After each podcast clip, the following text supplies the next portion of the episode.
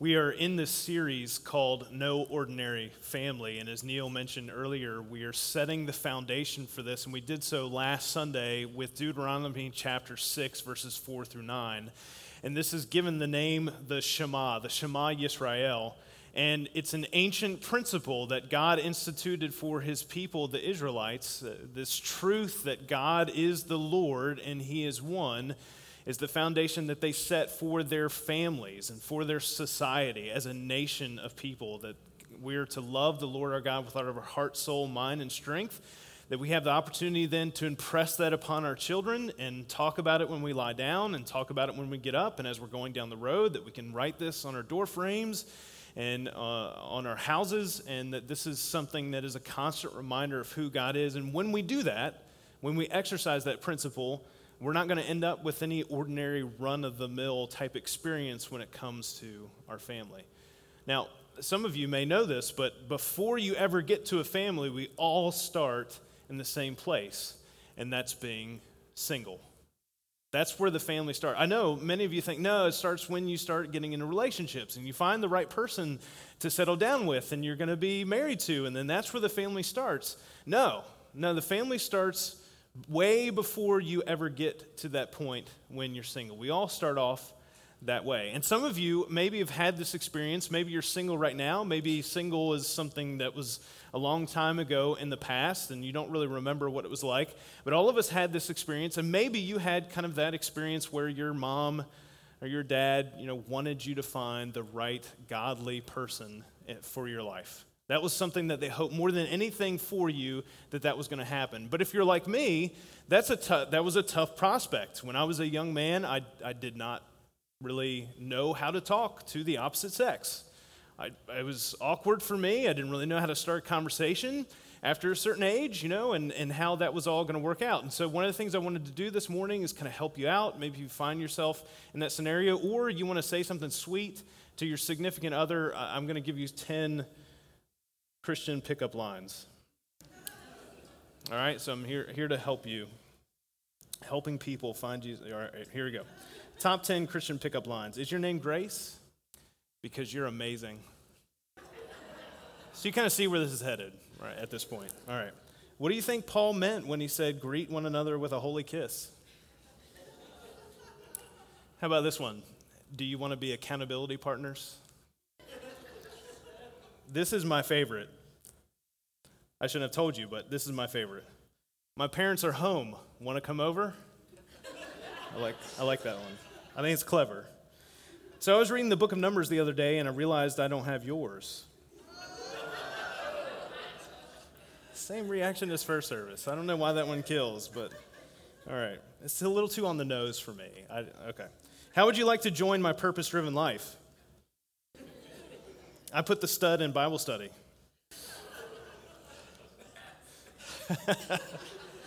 Don't choke, Tiny. Looking for a knight in shining armor? I'm wearing the armor of God. I heard Jesus called you. Mind if I do the same? Some of you were offended by that one. I was too. All right, this last one, I actually tried this out on my wife just to see how this would play out. I think it works pretty well, so you can take this one as a freebie. This is a good one. You're like a jar of water, except Jesus turned you into fine.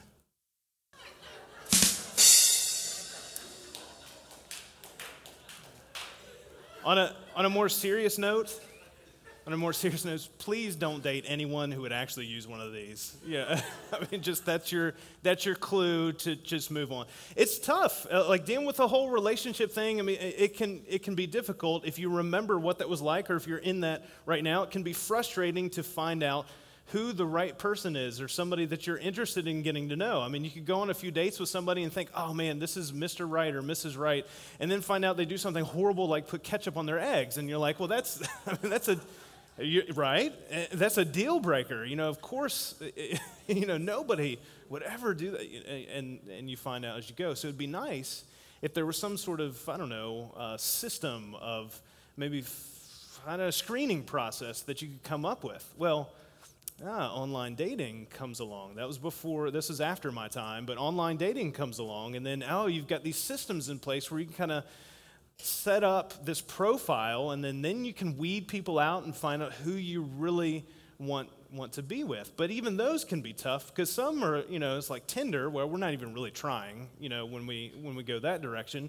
And then you've got things like Match.com that are really helpful. And I know many of you have used that and found some great people. And I know people that have great stories for that. But sometimes you need to get really even more specific to find that right godly man or woman for your life. So thankfully, there are some solutions out there for us. Interested in dating but tired of websites that are just too generic? Have specific needs but get frustrated after searching thousands of online profiles? Introducing ChristianFarmersOnly.com, the web's only dating resource built exclusively for Christian farmers. You want a guy that'll get his hands dirty but still knows your love language? Looking for a guy who can harvest the fruit of a tree and the fruit of the Spirit? Well, now there's a website for people who love Blake Shelton and Dave Barnes. I kissed dating goodbye, but I said hello to life on the farm.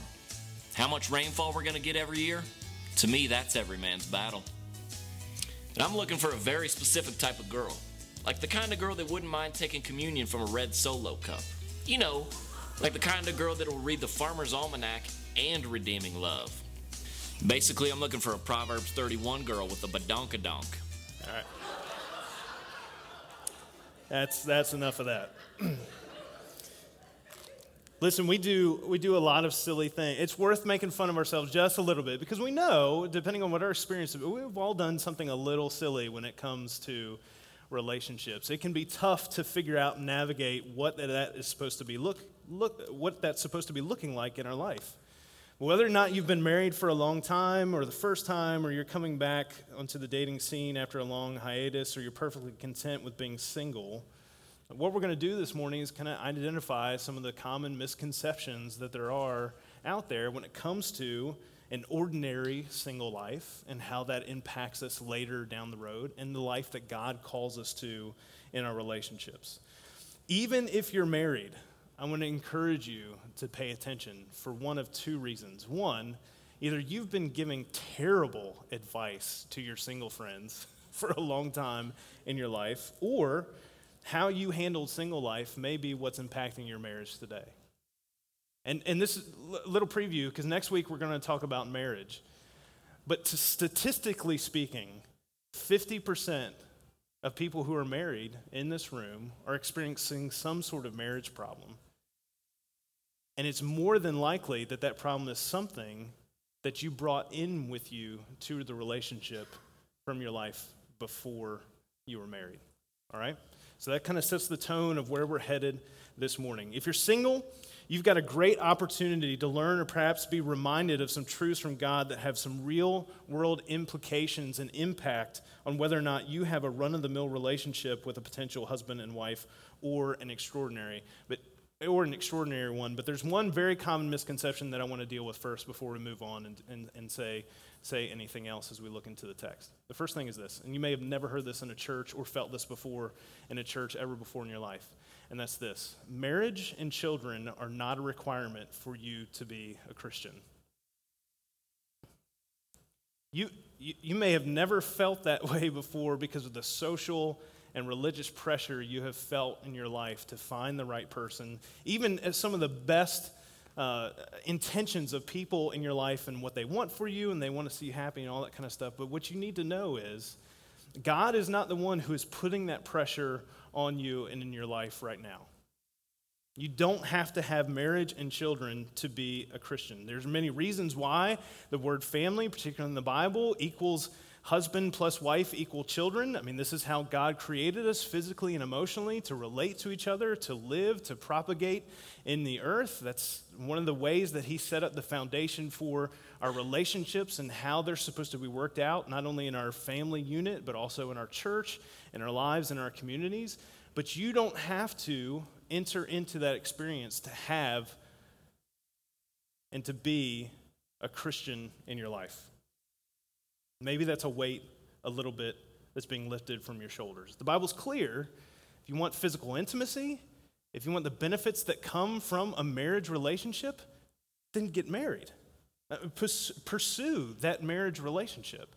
But that's not something you have to do in your life. We're certainly designed for relationship with each other. However, all the social and religious pressure that you may have felt to find a mate and settle down and have kids, it's not something that Jesus is pushing on you. In fact, Jesus says something that's very countercultural, not only for his day and age, but also for ours as well, in Matthew chapter 19, verses 10 through 12, when it comes to marriage. And this conversation is coming right off the heels of Jesus talking with the religious leaders of the day and about divorce. Kind of an interesting segue into this.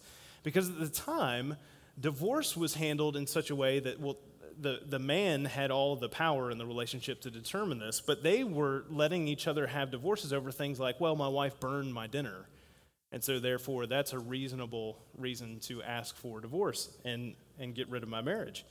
And Jesus says, no, this is not how God designed this or looks at this.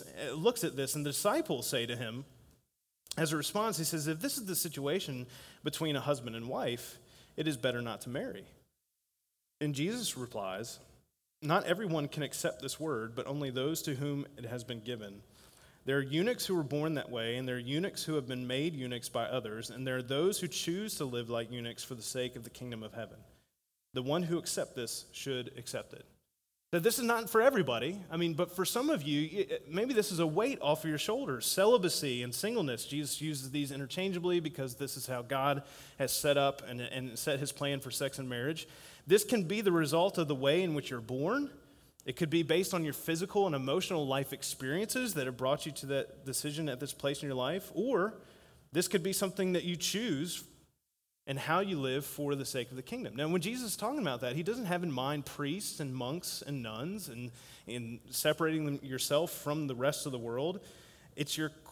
What he's saying is that your quality of life before God is not determined by whether or not you choose to be single or choose to be married. By the way, Jesus wasn't married. Jesus also isn't saying that it's more holy to remain celibate over choosing to be married. Here's what he is saying. Being single is an opportunity to be focused on God's life for you rather than what somebody else wants for you or what you want for yourself. Later in 1 Corinthians chapter 7, Paul echoes Jesus' teaching when he says this. As he's talking about marriage, he's talking about the relationship between a man and woman and what it's supposed to look like as husband and wife. He says, I say this is a concession, not as a command. I wish that all of you were single like me. But each of you had your own gift from God. One has this gift, another has that. And some of you, I know, you're thinking, singleness is a gift? You got to be kidding me. And that's almost laughable.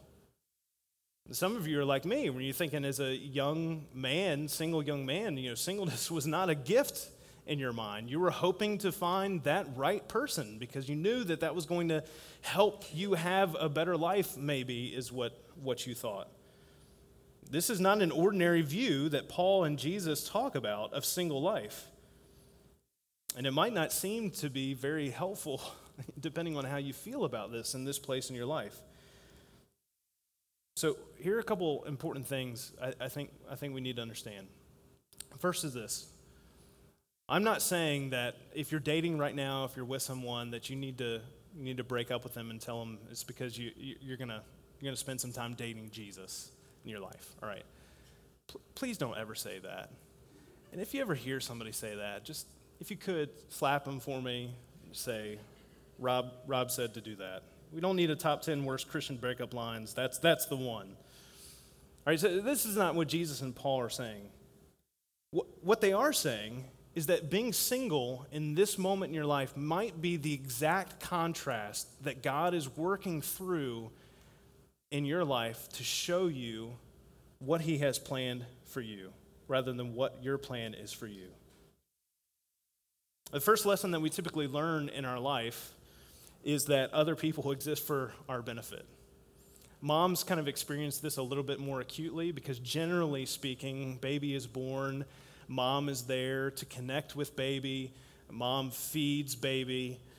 Kids grow up and ignore the fact that dad's in the house and walk past him to find mom to get them a drink of water.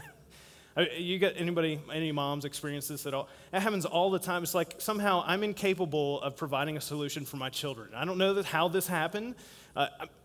Don't get me wrong, Renee is amazing. She's an amazing woman and wife and all that kind of stuff, but it's very funny how that works out. We get older and we think someone else, that's what we need to do. We need to continue that trend. Someone else will come along and find us and complete us and fix everything in our life. You know the anecdote that we typically guys will find and marry someone who reminds us of our mom, or women will find somebody who typically will marry and some of you are like thinking through this and like, do you remind me of my dad? You know, this is kind of freaky and scary. I don't know about this. But what we end up doing is we start looking for other people to fix stuff in our life, or to replace the things that we're missing or things that we lack. And here's the problem. There is no other person or relationship in your life that can fulfill what you're missing. There is no other person in your life that can fix you. Only God can do that. And when you and I approach being single with sober judgment, it will free us from sliding into a relationship or marriage that we feel like we're supposed to go into, to deciding to be in one, not based on some feeling or circumstance or experience that you can have with anyone, but because it's the goodness and plan that God wants for you. Here's the heart behind all of this, and Paul identifies this in 1 Corinthians chapter 7, starting in verse 32. He says, I'd like you to be free from concern. An unmarried man is concerned about the Lord's affairs, how he can please the Lord. But a married man is concerned about the affairs of this world, how he can please his wife. And his interests are divided. Just like for a man, same thing for a woman. An unmarried woman or virgin is concerned about the Lord's affairs. Her aim is to be devoted to the Lord in both body and spirit. But a married woman is concerned about the affairs of this world, how she can please her husband. And he breaks it all down to verse 35 and says, here's the key to living out a non-ordinary singleness in your life. I'm saying all of this for your own good, not to restrict you or say that you can't get married or that you shouldn't or any of that, but that you may live in a right way in an undivided devotion to the Lord. These are countercultural words from Paul and from Jesus as they talk about how we're supposed to think about building into a marriage relationship with another person, or deciding whether or not that's a goal that we have in our life. Oftentimes, our social and political identity, particularly when Jesus and Paul are teaching, are wrapped up in finding the right person, marrying well, making sure you marry up, maybe strategically, economically marrying the right person, or having somebody chosen for you and being forced into it so that your life will be whole and complete. We think that our physical relationship with another person is going to somehow make us feel the things that we're supposed to feel and complete something in us. But this idea of remaining celibate while single, by waiting for the right person, by remaining in undivided devotion to the Lord while we're single that enough is to make you not ordinary in today's cultural climate, but it's about so much more than that. Whether you hope to be married one day or are grateful for the gift of being single, you and I, we all are called to a right way of living in undivided devotion to the Lord, not as a restriction that ties down, but to enable us to experience the goodness in life that God has for each and every one of us. I get to talk with people in all kinds of different stages in their relationship life. So I get to talk to people in the joyful and happy stages of hey, we're planning on getting married, and, you know, will you officiate the wedding? We'll talk about stuff, and that's cool, and we can plan for stuff, and that's fun. I also get to talk with people in the midst of that, after all the celebration has died down. It's like, well, we got some things, you know, we kind of want to work on together and that kind of thing, and so I get to sit and walk through people with those stages of their life and their relationships, and then there's another stage that I get to walk through. It's like, I'm not really sure if this is going to work out. And I get to sit and talk with people in those scenarios, and then I get to sit and talk with people where everything has blown up, and they're sitting there with broken pieces and not knowing how in the world is all this going to be put back together again. And so the reason why this is so important for us to talk about and for us to identify is, not only do I want to save you, you know, some of you from some pain that you might otherwise experience if you didn't know any of this before, but also to help identify why things might be the way that they are right now in your relationships and in your marriages. To identify how and why you've brought heartache into the relationship you're in now, or to save you from heartache from the relationship that is to come. So here are the things that I think God wants us to understand in our moments, in our time of undivided devotion to him. The first thing is this, is learning contentment in our singleness. When you are secure in who God wants you to be, you won't be driven by who others want you to be. You don't need somebody else to complete you. It's just not true. You don't need that in this life. Are we created for relationship? Yes, but with a right relationship with Jesus first. And that's the foundation with which we're supposed to lead into our other relationships in life. Learning how to please the Lord first will set you up to recognize the difference between a healthy and a toxic relationship in your life. If you're unsettled in being single right now, a relationship is only going to mask the deeper issue in your life. Is it fear? Is it self-esteem? Is it selfishness? Maybe it's a lack of contentment in Jesus as our hope and glory. Maybe it's recognizing finally that in this contentment that, man, it's not that I need another person to hook up with, but that I need a time and space to heal up from the past experiences that I've had. If you consider yourself a matchmaker, I mean, this is one of those moments where it's like, hey, pause for just a minute. Everyone needs time and space to be the person God has called us to be, instead of worrying about whether another person is who God has called them to be for you.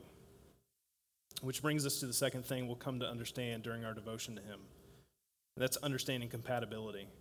Instead of primarily asking if someone else is the right person for you, you should be asking, am I the person I want would be looking for? Am I the person I want would be looking for? So you're compatible with a lot more people that you might think, and not in the there are plenty of fish in the sea kind of way. I'm talking about emotionally and physically, you're compatible with more than one perfect person. And if you've ever had more than one relationship, you understand this principle to be true, because some of the decisions that you made in that relationship while you thought, this is the one for me, this is the person.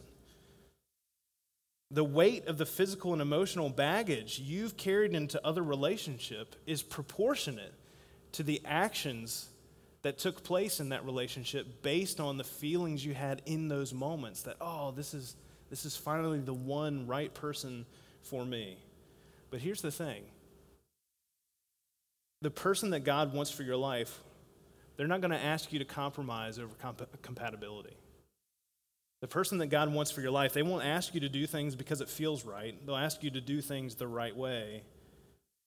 The person you may eventually choose, if you're looking for somebody to marry, will become that perfect person, not because you guys knew it when you saw each other, but because you've both individually made a commitment to let God be the foundation of your relationship. And that brings us to the last thing. And this undivided devotion to the Lord while we're single is that we'll learn what commitment really is. Because our commitment to God is what gives value to our commitments with others. See, this is this part where it's built on this principle of Shema, loving the Lord our God with all our heart, soul, mind, and strength, which Jesus later clues us in on is how we're able to love our neighbor as ourselves. Is that a right understanding of how we're meant to have relationships with others will come from a right understanding of the relationship we're supposed to have with our Creator and our Heavenly Father. You don't have to get married or have physical intimacy with another person to survive. And some of you men, like, I don't know if that's true or not, but it is. You don't have to have physical intimacy with another person to survive. But if that's your desire, committing yourself to God first will prepare you for that relationship. You don't have to stay single to be holier for God. But if that's the gift you've been given, committing yourself to God empowers a wealth of relationships and friendships that have eternal and kingdom significance. And God will fulfill your need for relationship through that. And you might not be single right now, but you may have gotten some things out of order. And you may know that those things are the things that are affecting you right now in your relationship. And here's what I want you to know. Never too late for God to redeem those things in your life and in that relationship that you're in now. It's never too late for God to set them right. So let us recognize that being single is an opportunity to be focused on God's life for us. Let us recognize that when we devote ourselves to Him, that not only will God maybe bring that right person that we're supposed to be with in this life, but that God will first and primarily and more importantly lead us not necessarily to who we're supposed to be with, but who we're supposed to be first. Let me pray for us. God, our relationships affect us every day. The moods that we're in, the things that we have to do, and the relationships that we seek with another person to be a partner and a mate in life, even more so. God, help us to see how our decisions that we make on our own impact the relationships that we have with another person. God, help us to be guided by your Holy Spirit